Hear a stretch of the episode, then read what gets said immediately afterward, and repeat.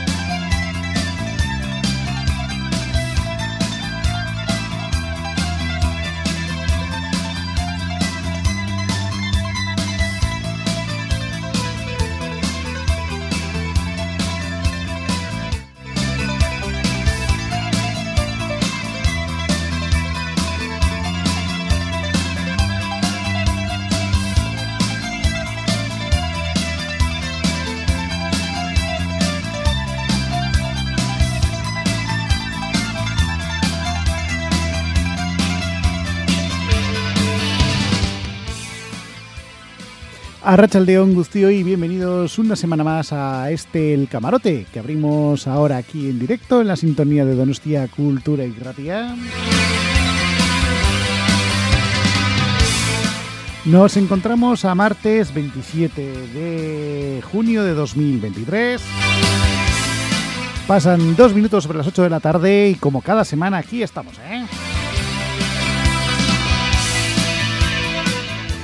Y aquí, cuando el recuerdo se hace sonido, eh, suele venir a este espacio llamado el camarote, donde recordamos eh, cosas del recuerdo, valga la redundancia, entre ellas, pues esas eh, canciones con las que bailaste, esos discos que pudiste tener en tu casa en formato de vinilo o CD, o, como no, pues también esas series, esas películas, esos programas de televisión.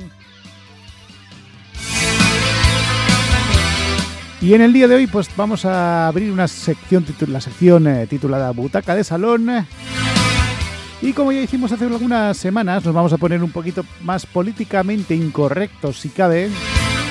Y vamos a recordar una serie de películas que vistos con los ojos o ojes de 2023 serían evidentemente películas eh, calificadas como políticamente incorrectas vistas desde la perspectiva de, este, de, esta, de la actualidad, este siglo XXI, de este 2023. Y haremos un repaso a sus bandas sonoras, a sus trailers, a sus, eh, en fin, sus fichas técnicas, como lo hacemos con otras películas.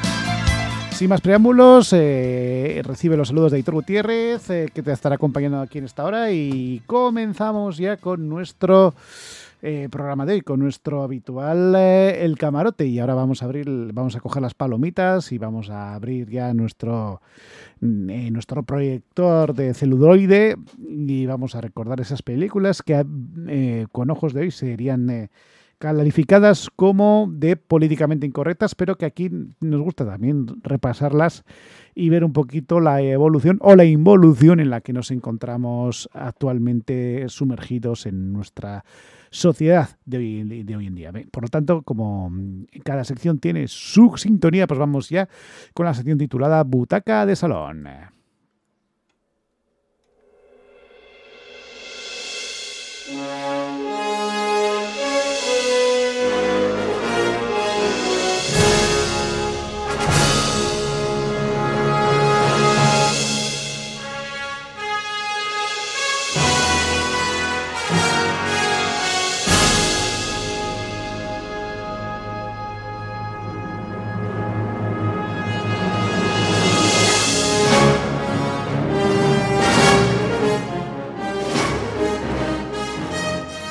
Y en esta sección de películas políticamente incorrectas tenemos desde algunas que se hicieron en los años 90, otras en los 80, en los 70 y hasta en los años 30 del siglo pasado. Sí, sí, como lo hoy. Que claro, evidentemente cuando esas películas se rodaron en las distintas décadas, estaban enfocadas y estaban en los parámetros de las cosas tal y como se entendían tanto en los 70, en los 80 o en los 90 o incluso, como ya decimos, en los, lejanos años 30. Entonces, como últimamente estamos viendo que la tenemos la o tiene la piel muy fina según con qué asuntos, porque todo es ofensivo, salvo alguna cosa, como diría que el político, pues nosotros reivindicamos que estas películas, eh, que algunas son buenas y otras no tanto, pues eh, son fiel reflejo de la sociedad y la forma de ver las cosas que se tenían en aquellas décadas. Y nosotros venimos hoy en plan muy políticamente incorrectos en esta butaca de salón para recordar estas eh, películas. Para intentar reivindicar de que aquí lo que ya está hecho, nos guste o no, pues tocarlo es un poco absurdo. Así que sin más preámbulos y cuando pasan 6 minutos sobre las 8 de la tarde de este martes 27 de junio, vamos con nuestra butaca de salón. Y vamos a ir con una película, una serie de películas que empezaron a hacerse hace exactamente 26 años, en 1997. Fue una trilogía dirigida por Jay Roach y producida por Mike Myers, Demi Moore, Jennifer Tutt, entre otros, y protagonizada por el propio Mike Myers, Michael York, Robert Wagner, Mindy, perdón, Sterling, Chet Green, Verme, o Verme Trower, entre otros, y que su nombre se llamó Austin Powers, que fue una película de acción y comedia estadounidense en el que en este momento, pues eh, digamos, eh, fue protagonizada, pues como ya hemos dicho, pues por el ya anteriormente mencionado Mike Myers que cuenta las peripecias, eh, incluso el propio Mike Myers hace de varios personajes a la vez en la misma película, incluida el propio Austin Powers y su enemigo, el Dr. Evil, y en este caso la saga es una parodia de numerosas películas y personajes especialmente eh, cercanos a James Bond, que es, eh, digamos, otra de las figuras con las que se parodia y que eh, muchos elementos de la cultura popular narra las aventuras del espía británico para derrotar a su enemigo. Entonces esto digamos que es en sí una parodia de el propio James Bond que llegó a triunfar en este caso a mediados de los 90. En, la primera película se rodó y estrenó en 1997. La segunda fue dos años después, en 1999, y la tercera fue en, 1900, en el año, perdón, 1900 no, en el año 2002 concretamente. ¿Y que, contaba? Pues evidentemente pues era Austin Powers, que tiene pues, bastantes connotaciones de ligón, toques machistas incluso en algunos de los diálogos.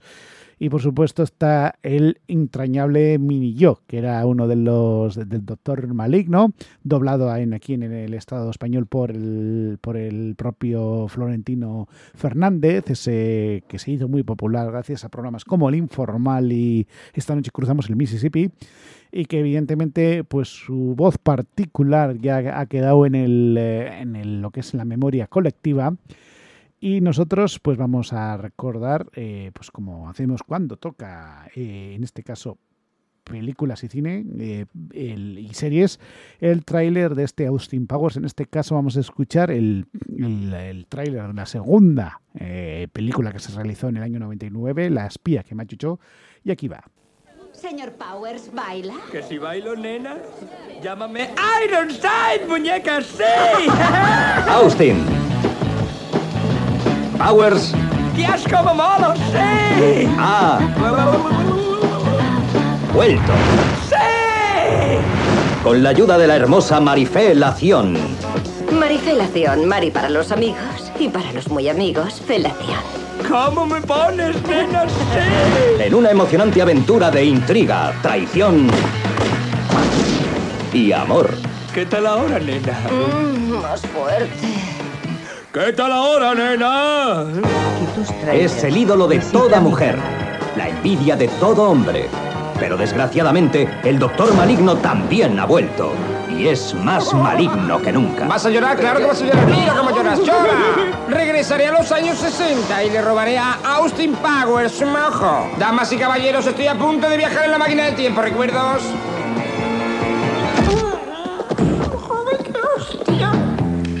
Una bomba que esconde un secreto, Rosa la Conejo. ¿La conejo? ¿Porque eres suave y delicada? No, porque me gusta comer zanahorias. Pues a mí me llaman el cerdo, porque el rabo me da vueltas. Doctor Maligno, creamos un proyecto para clonarle. Es exactamente igual que usted en todo, solo que tiene una octava parte de su tamaño. Le llamaré Minillo. Mini yo, algo diminuto, algo mortal.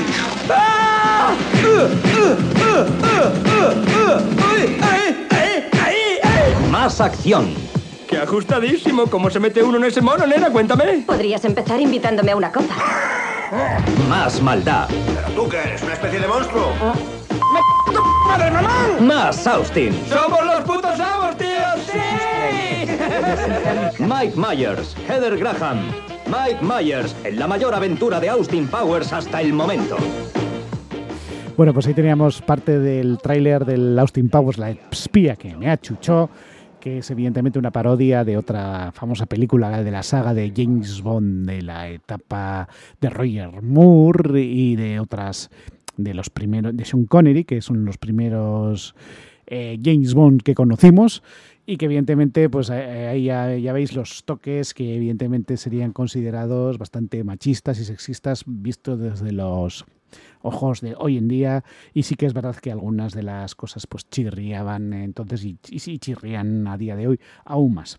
Y nos vamos a ir con la banda sonora que se hizo muy popular, es una soul bossa nova que grabó en este caso Quincy Jones y que en Austin Powers fue, digamos, la banda sonora característica de esta, de esta película. Por lo tanto, venga, vamos a bailar con eh, Quincy Jones y este Soul Bossa Nova que sonó en la película titulada, o la saga, trilogía, interpretada por Mike Myers, este Austin Powers.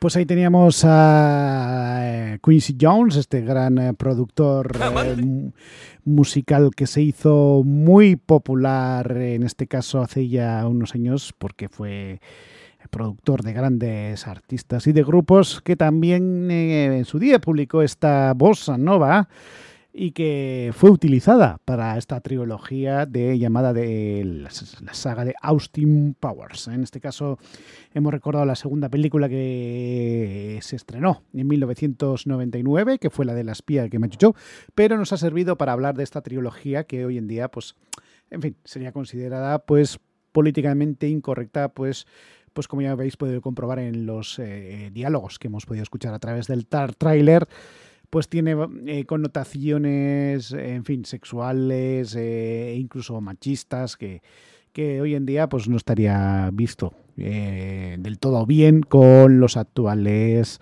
parámetros y ojos que tenemos en este 2023 que nos toca vivir. Eh, continuamos adelante, estamos en Donostia Cultura Irratia en la FM 107.4 y que nos podéis escuchar a través de irratia.donostiacultura.eus, donde aparte de escucharnos en directo también tenéis disponibles los podcasts de los programas que hemos realizado hasta el día de hoy. Y al término de este programa, como siempre decimos, se estará disponible el podcast de este programa si no lo podéis escuchar en directo, bien sea a través de la web o en la propia FM que ya os hemos eh, citado. Y continuamos eh, adelante. En este momento pasan 17 minutos sobre las 8 de la tarde y vamos a irnos con más películas políticamente incorrectas vistas desde el día de hoy. Y en este caso desde eh, el Estados Unidos nos venimos hasta el Estado español y concretamente vamos a hablar de una serie de saga de películas que yo creo que incluso ya en la época que se empezaron a que como fue la primera que se estrenó y rodó en 1998, ya representaba a la España más rancia, la España con toques eh, franquistas y fascistas, como era el caso del señor Torrente, el brazo tonto de la ley, que fue una de la larga saga de torrentes que hemos tenido hasta el día de hoy, dirigida por el gran Santiago Segura, producida por Andrés Vicente Gómez, e interpretada, por, aparte del propio Santiago Segura, por Javier Cámara, Chuslan Preave, Neusa Sensi, Manuel Manquiña, Luis Cuenca, Tony Leblanc, que fue el padre, en este caso en la ficción del propio Santiago Segura en esta saga. Luego también incluso Espartaco Santoni también eh, hizo una especie de, cameo aquí, porque esta película, esta saga de películas sin duda alguna es la de los cameos de, todo tipo. Y evidentemente Torrente, el brazo tonto de la ley, es en una, digamos, una especie de, de crítica, ¿no? Lo que representaba Torrente esa especie de policía anclado en el franquismo, machista, racista, en fin, tenía, lo tenía todo, ¿no? Todo para representar lo que es el, clásico prototipo del, del, lo que conocemos como el facha español. Y está en, ese caso, en este caso la primera película, o la primera película que se rodó de esta saga, está inspirada en una película que, en fin, ya, ya recordamos en nuestro programa anteriormente, como es la interpretada por Silvestre Stallone llamada Cobra, el brazo fuerte de la ley. En realidad era una parodia, yo creo que Torrente en sí es una parodia de todo esto, y por supuestísimo que eso le, le dio una segunda vida a, personajes, o en este caso actores, actorazos y cómicos como fue el, el gran eh, Tony LeBlanc, entre otros, y catapultó un poco lo que sería la, fama de, del propio Santiago Segura, que ya empezaba, había, empezaba, había sido eh, empezaba a ser conocido pues por haber participado en películas como la que le dirigió Alex de la Iglesia eh, unos años antes llamada El Día de la Bestia. Pero aquí ya digamos que se consolidó como director y como actor eh, y el personaje se hizo muy popular en aquella época. digamos que incluso llegaron a ganar eh, un premio el propio Javier Cámara en, de mejor actor en el Festival de, Cine de Comedia de Peñíscola, un premio Ondas también ganaron.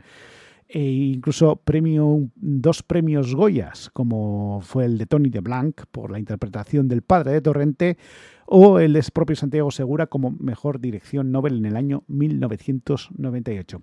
Luego han venido hasta cinco eh, sagas en total, la última fue en 2014, que se llamó Operación Eurovegas y en este caso, pues aquí también eh, los cameos eran infinitos de un montón de personajes, de presentadores, humoristas, etc. Por lo tanto, venga, después de haber dado unos datos, vamos a, escuchar el tráiler de esta película. No es Sylvester Stallone. No es Steven Seagal. Es Santiago Segura como Torrente el brazo tonto de la ley.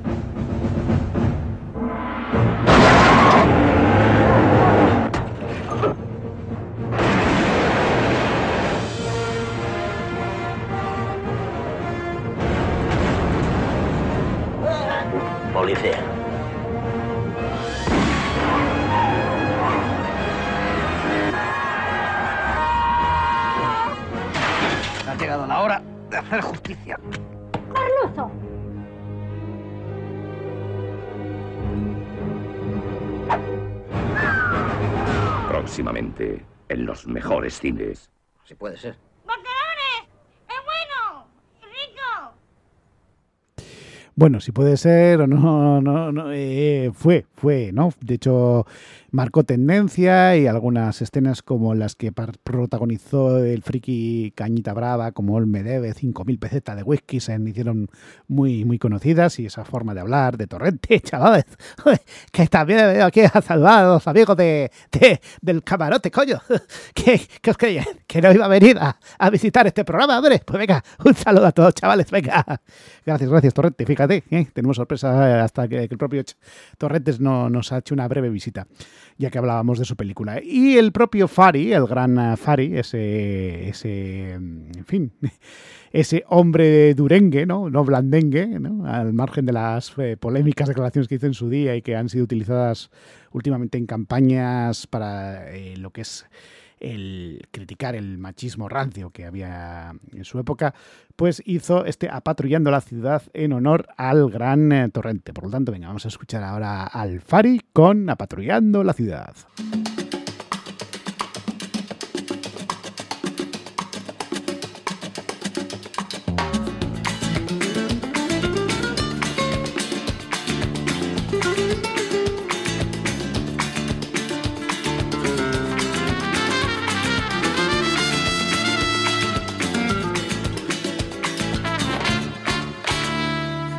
Noche con su coche, vigilando sin cesar. Va tu amigo el policía, policía nacional. Los peligros que le acechan en los debe de afrontar, pues adquiere un compromiso con toda la sociedad. Apatrullando la ciudad, apatrullando la ciudad, por la noche con su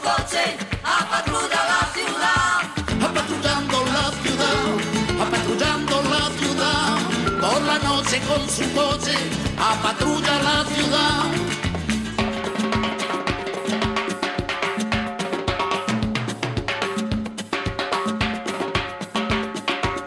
Delincuente y cambio ritmo, violencia y drogadicción, con entrega y energía, él será la salvación. Lo mismo rescata un perro de morir atropellado, que evita que den un golpe en el Vizcaya Bilbao a las madres de la droga. Él ofrece su consuelo y persigue al traficante que tiene el corazón negro, siempre alerta, siempre atento, siempre buscando la paz.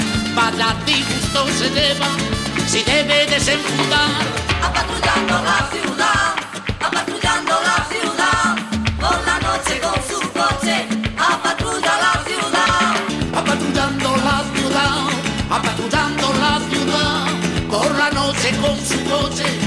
apatrulla la ciudad, apatrullando la ciudad, apatrullando la ciudad, por la noche con su coche, apatrulla la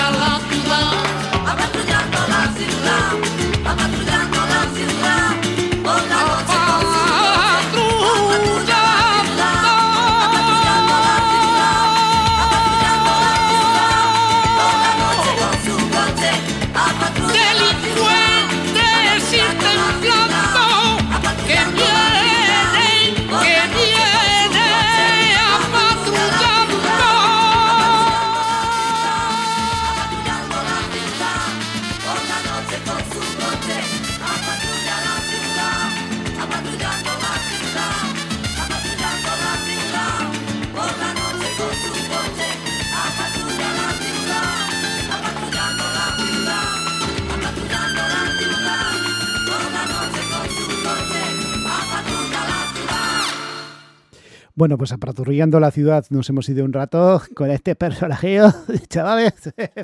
que, bueno, pues nada, un saludo a todos los del Camarote. Espero que mis películas nos hayan disgustado un poco, vamos. Venga, hasta luego, chavales. Venga, hasta luego, Torrente. Bien, eh, bromas aparte, eh, bien, eh, pues ahí teníamos esta película, este esperpéntico apatrullando la ciudad y de la no menos esperpéntica película dirigida por el, amiguete Santiago Segura. Y bueno, pues vamos ahora con, con, más películas. Son las 8 y 27 minutos. Seguimos aquí en directo en Donostia Cultura y Ratia en la FM 107.4. Y ahora nos vamos a ir de los 90 a, sí, sí, como ya hemos dicho al comienzo de esta sección y de este programa, vamos a hablar de una película que se hizo nada más y nada menos que en el año 1939. Nos vamos a ir hasta los años 30 de del siglo pasado para recordar una mitiquísima película que se estrenó el 15 de diciembre de ese mismo año, del año 1939, y que dura la friolera de 238 minutos. Es una película muy larga que cada vez que se emite en televisión, eh, publicidad incluida, no llega, o sea, no antes de las cuatro horas no termina.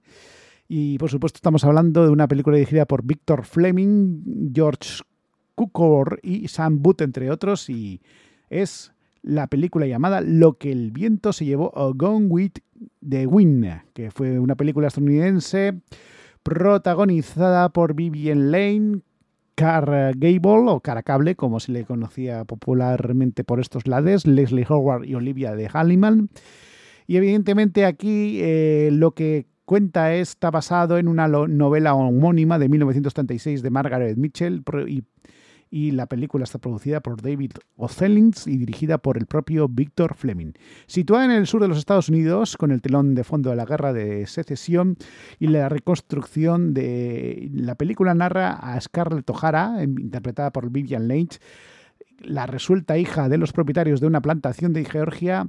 Y aquí, pues evidentemente, los, los, lo que son los toques racistas, sobre todo a la comunidad de color negra, pues evidentemente mm, están eh, bastante, bastante acentuados con el famoso señorita Escarlata, ¿no? con esa especie de, criada que tenía la propia eh, Scarlett O'Hara, Escarlata O'Hara en este caso, como fue conocida por aquí, y Leslie, digamos que la... Eh, el propio Gar Gable también, ¿no? Aparecía por allí con su bigote y su cara de pánfilo. La película recibió críticas muy positivas en diciembre del, del 39 pero eh, llegó incluso a, a, a, ser, y sigue siendo la película con mayor éxito de, en la taquilla de la historia. Pero en vistas de los, evidentemente en, este caso, en, las, en, el, en, el, 2023, en los 20 del siglo XXI, pues esos toques que hoy se, son vistos como, eh, en este caso, mmm, racistas, pues eh, estarían mal vistos. La película llegó a ganar eh, varias Oscars a Mejor Película, al Mejor Director, al mejor guion adaptado, al, a, mejor actriz de, reparto in, interpretada por Haiti McDaniel. Eh, en este caso, que es la, la famosa eh, criada que aparece con Scarlett, Scarlett O'Hara. Eh, luego también mejor montaje, mejor dirección artística, eh, premio especial también y logros técnicos también un premio honorario. Eh, ambos premios, estos últimos que acabamos de comentar. El tráiler o, o, un fragmento de lo que el viento se llevó, porque el tráiler como tal, al ser una película tan antigua, no lo hemos encontrado, pero vamos a recordar la no menos escena mítica de lo que el viento se llevó.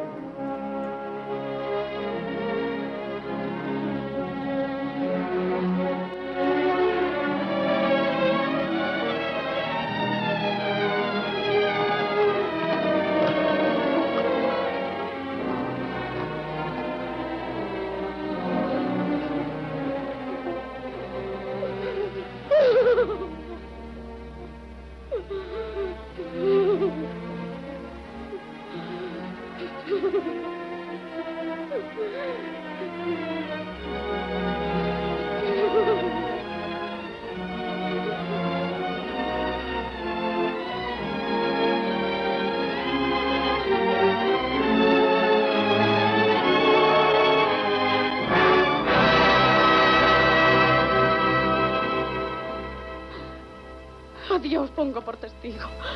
A Dios pongo por testigo de que no lograrán aplastarme. Viviré por encima de todo esto y cuando haya terminado, nunca volveré a saber lo que es hambre. No, ni yo ni ninguno de los míos. Aunque tenga que estafar, que ser ladrona o asesinar. A Dios pongo por testigo de que jamás volveré a pasar hambre.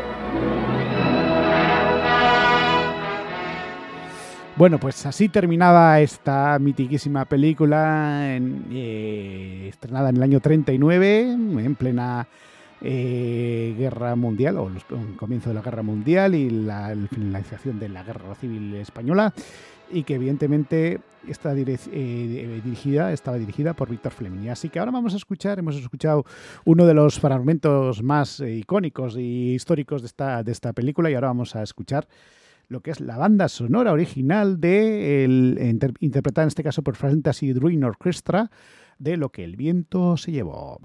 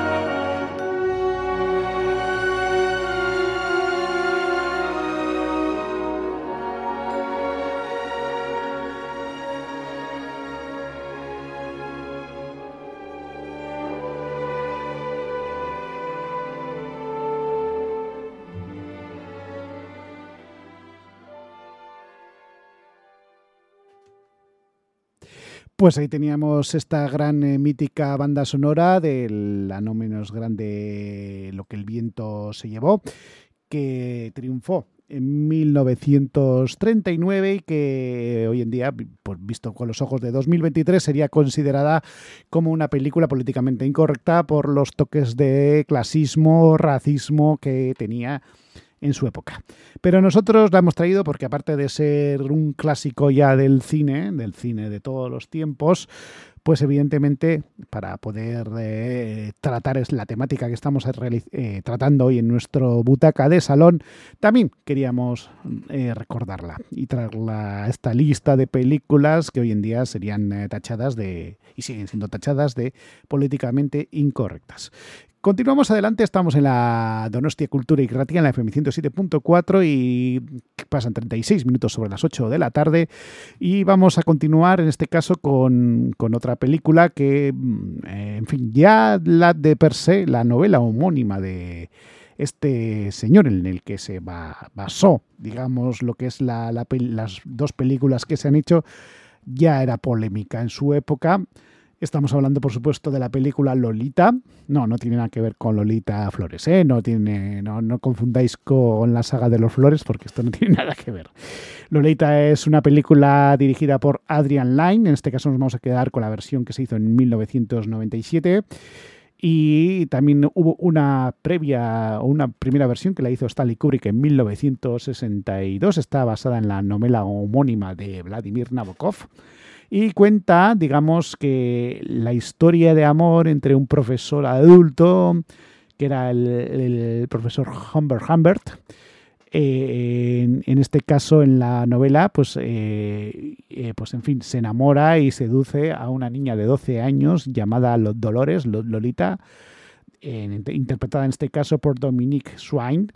Y la película eh, está dirigida por Adrian Lane, como hemos co- comentado, y protagonizada por Jeremy Irons, Dominic Swain, eh, Melanie Griffith, Fran Lavera, entre otros.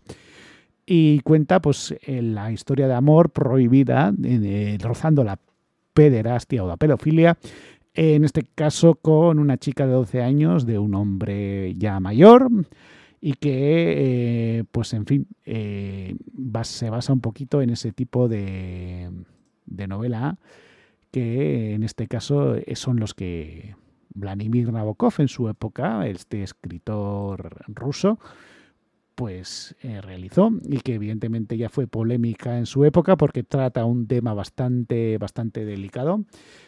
Pero mm, pues en fin vamos a escuchar en este caso la- el, el tráiler de de Lolita o de, de esta película que también pues bueno pues hoy en día también tendría dotes digamos eh, pues eh, bastante políticamente incorrectos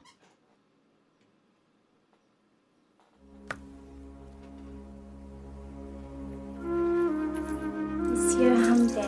Mrs. Hayes. Charlotte. That's my low.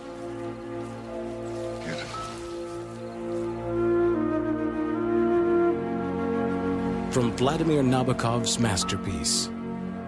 She'll do anything you say. She's getting a thing about you. And from director Adrian Lyne. Who's the lassie? It's my daughter. You lie. She's not. What? I said July was hot. comes a story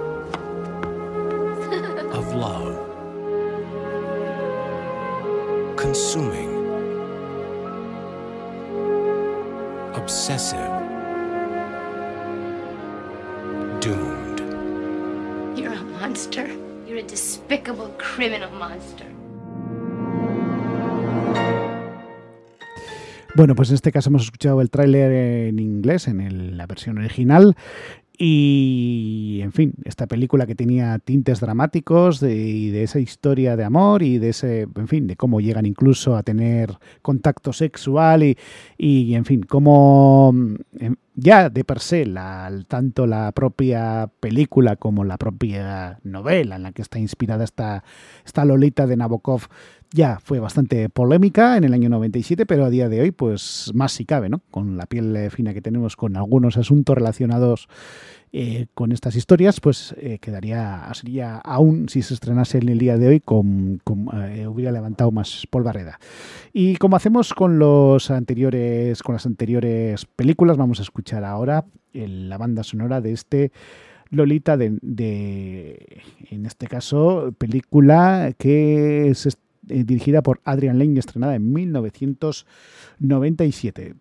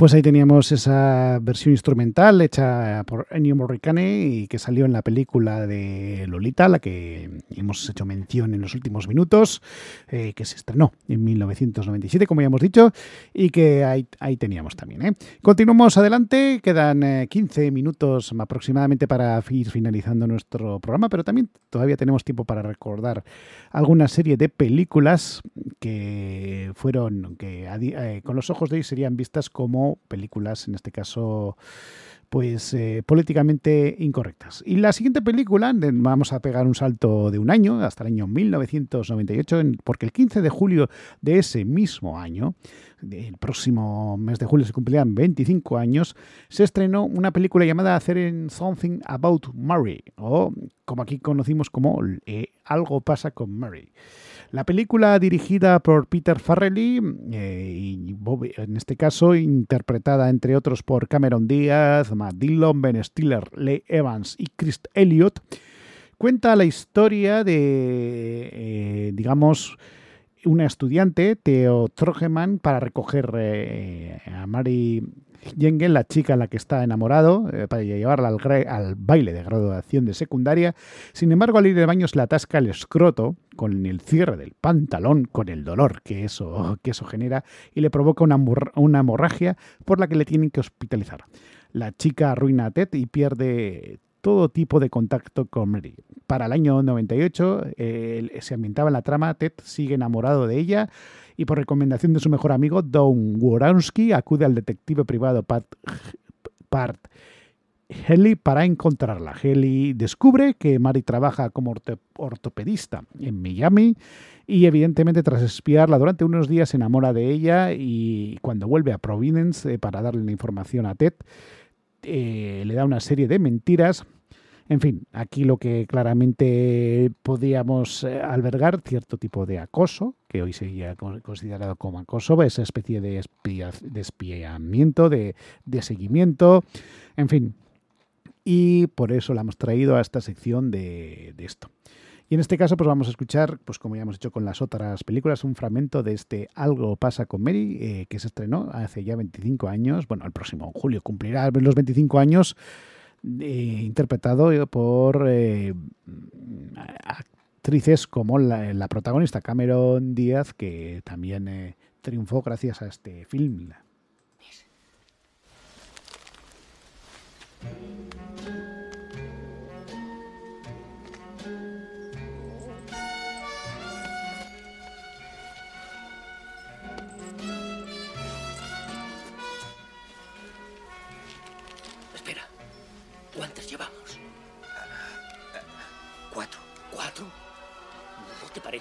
Marcha para un chucho tan pequeño?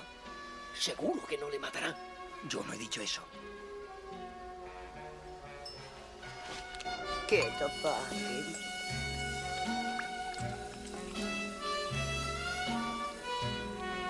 Mm, Rico, rico, rico. Y así terminó y ya no hemos vuelto a hablar. Vaya, parecía casi perfecto. Lo parecía. ¿Quieres subir a ver teledeporte? Ah, creo que voy a irme y así quedaré bien. No quedarías tan bien, Ted.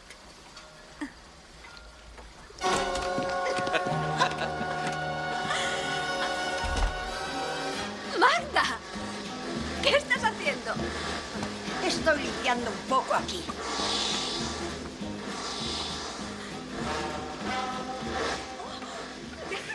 Bueno, pues ahí teníamos un fragmento de este Algo pasa con Mary, de esta, de esta película que en su época fue bastante, bastante conocida a finales de los 90, interpretada por los ya antes mencionados eh, Matt Damon, Ben Stiller, Lee Evans o la propia Cameron Díaz, que es una de las protagonistas. Y ahora nos vamos a ir con una de las bandas sonoras que sonó en, eh, a lo largo de... eh, sonaron varias eh, canciones ya que venían de otras épocas y nos vamos a quedar con una que sonó en los años 60 como fue este Will Me Buttercup del, del grupo de Foundations, que también sonó esta película y que le volvió a dar como una segunda vida gracias a esta película llamada Algo pasa con Mary.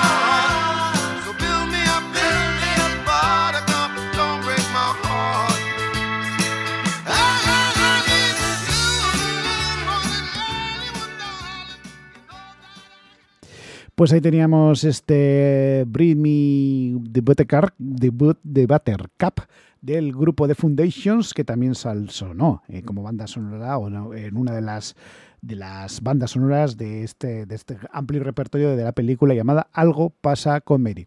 Quedan ocho minutos para las eh, nueve de la noche y poco a poco ya nos tenemos que ir eh, despidiendo de nuestro programa de hoy.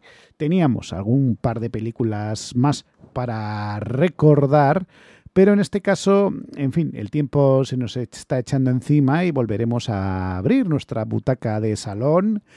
Eh, en este caso, eh, para recordar películas que son míticas y la temática de hoy, como ya hemos dicho, es películas que consideraríamos con los ojos de hoy, pues eh, digamos políticamente incorrectas. Teníamos películas como pues una como es la de la vida de Brian, que en este caso eh, ha, vuelto a ser noticia por una serie de diálogos. Esta película estrenada en 1979 habla un poquito de cómo en una de las escenas en la que están el Frente Judaico Popular y el Frente Popular de Judea, pues tienen eh, una conversación semántica de, de que uno de las protagonistas se siente mujer, eh, pues con todo lo, el tema relacionado con lo trans y demás, que actualmente pues ha vuelto a generar polémica y el propio Terry Jones, que fue el director de esta película en 1979, que también tuvo una serie de problemas, eh, pero relacionados con el asunto más religioso en su época que, que con los temas actuales que se tratan, pues evidentemente también, ¿eh? también tuvo una serie de problemas, pero por falta de tiempo no podemos recordar ni la banda sonora ni, ni, ni los diálogos, pero queremos hacer una breve mención a esta polémica que en estas últimas semanas eh, también está ahí, digamos, en el candelabro, en el candelero, como, como decía la otra en el candelabro, y que también pues queríamos traerlo aprovechando de que hablábamos de películas que políticamente in- incorrectas serían... eh, o digamos que esa escena a día de con los ojos de hoy hubiera se hubiera visto como peor de lo que en realidad se vio en el año 79. Y ya que estamos hoy muy cinematográficos y para ir cerrando nuestro programa de hoy, a falta de seis minutos para las nueve de la noche, eh, pues vamos a recordar otra película que se estrenó. re- De hecho, el pasado viernes se cumplieron 34 años de que se estrenó una película dirigida por el gran Tim Burton y eh, que abrió una serie de saga que luego se, digamos, que continuó eh, en los años 2000, como llamada como la, la- la sa- la saga del Caballero Oscuro, pero que en el año 89 se estrenó y tuvo muchísimo, muchísimo éxito aquel verano. De hecho, incluso eh, algunos de, de los protagonistas vinieron al, jazz- eh, al de hecho, algunos de los protagonistas vinieron al Festival de Cine, de- al Cinemal Día de aquel mismo año, como fue el propio Tim Burton. Y eh, por supuesto estamos hablando de la primera de Batman, que se hizo muy popular eh, en aquella época. De hecho, y, eh, Tim Burton hizo dos, que fue Batman y Batman vuelve con actores eh, interpretados como Michael Keaton. Y aprovechando de que recientemente el propio Michael Keaton se ha vuelto a meter en el traje de Batman en la película de Flash que se estrenó recientemente pues y aprovechando de que también es el aniversario de que se estrenó vamos a recordar el disco que el propio Prince el cantante de Indianapolis hizo para la, la película. Y vamos a eh, terminar con la banda sonora de esta película de Batman eh, el Bat Dance que tanto sonó y que se hizo muy popular junto con la película. Y nosotros ya nos, va- nos vamos. Ahora enseguida os dejamos con la reemisión de Ispillo Belza con Cristina Tapia Wicio y Aranzábal. Y nosotros, si no pasa nada extraño, la semana que viene volvemos aquí con más contenidos en este camarote. Y hasta entonces, que seáis muy felices, que todos vaya como la seda. Feliz verano a todos. Oh, I got a live one here.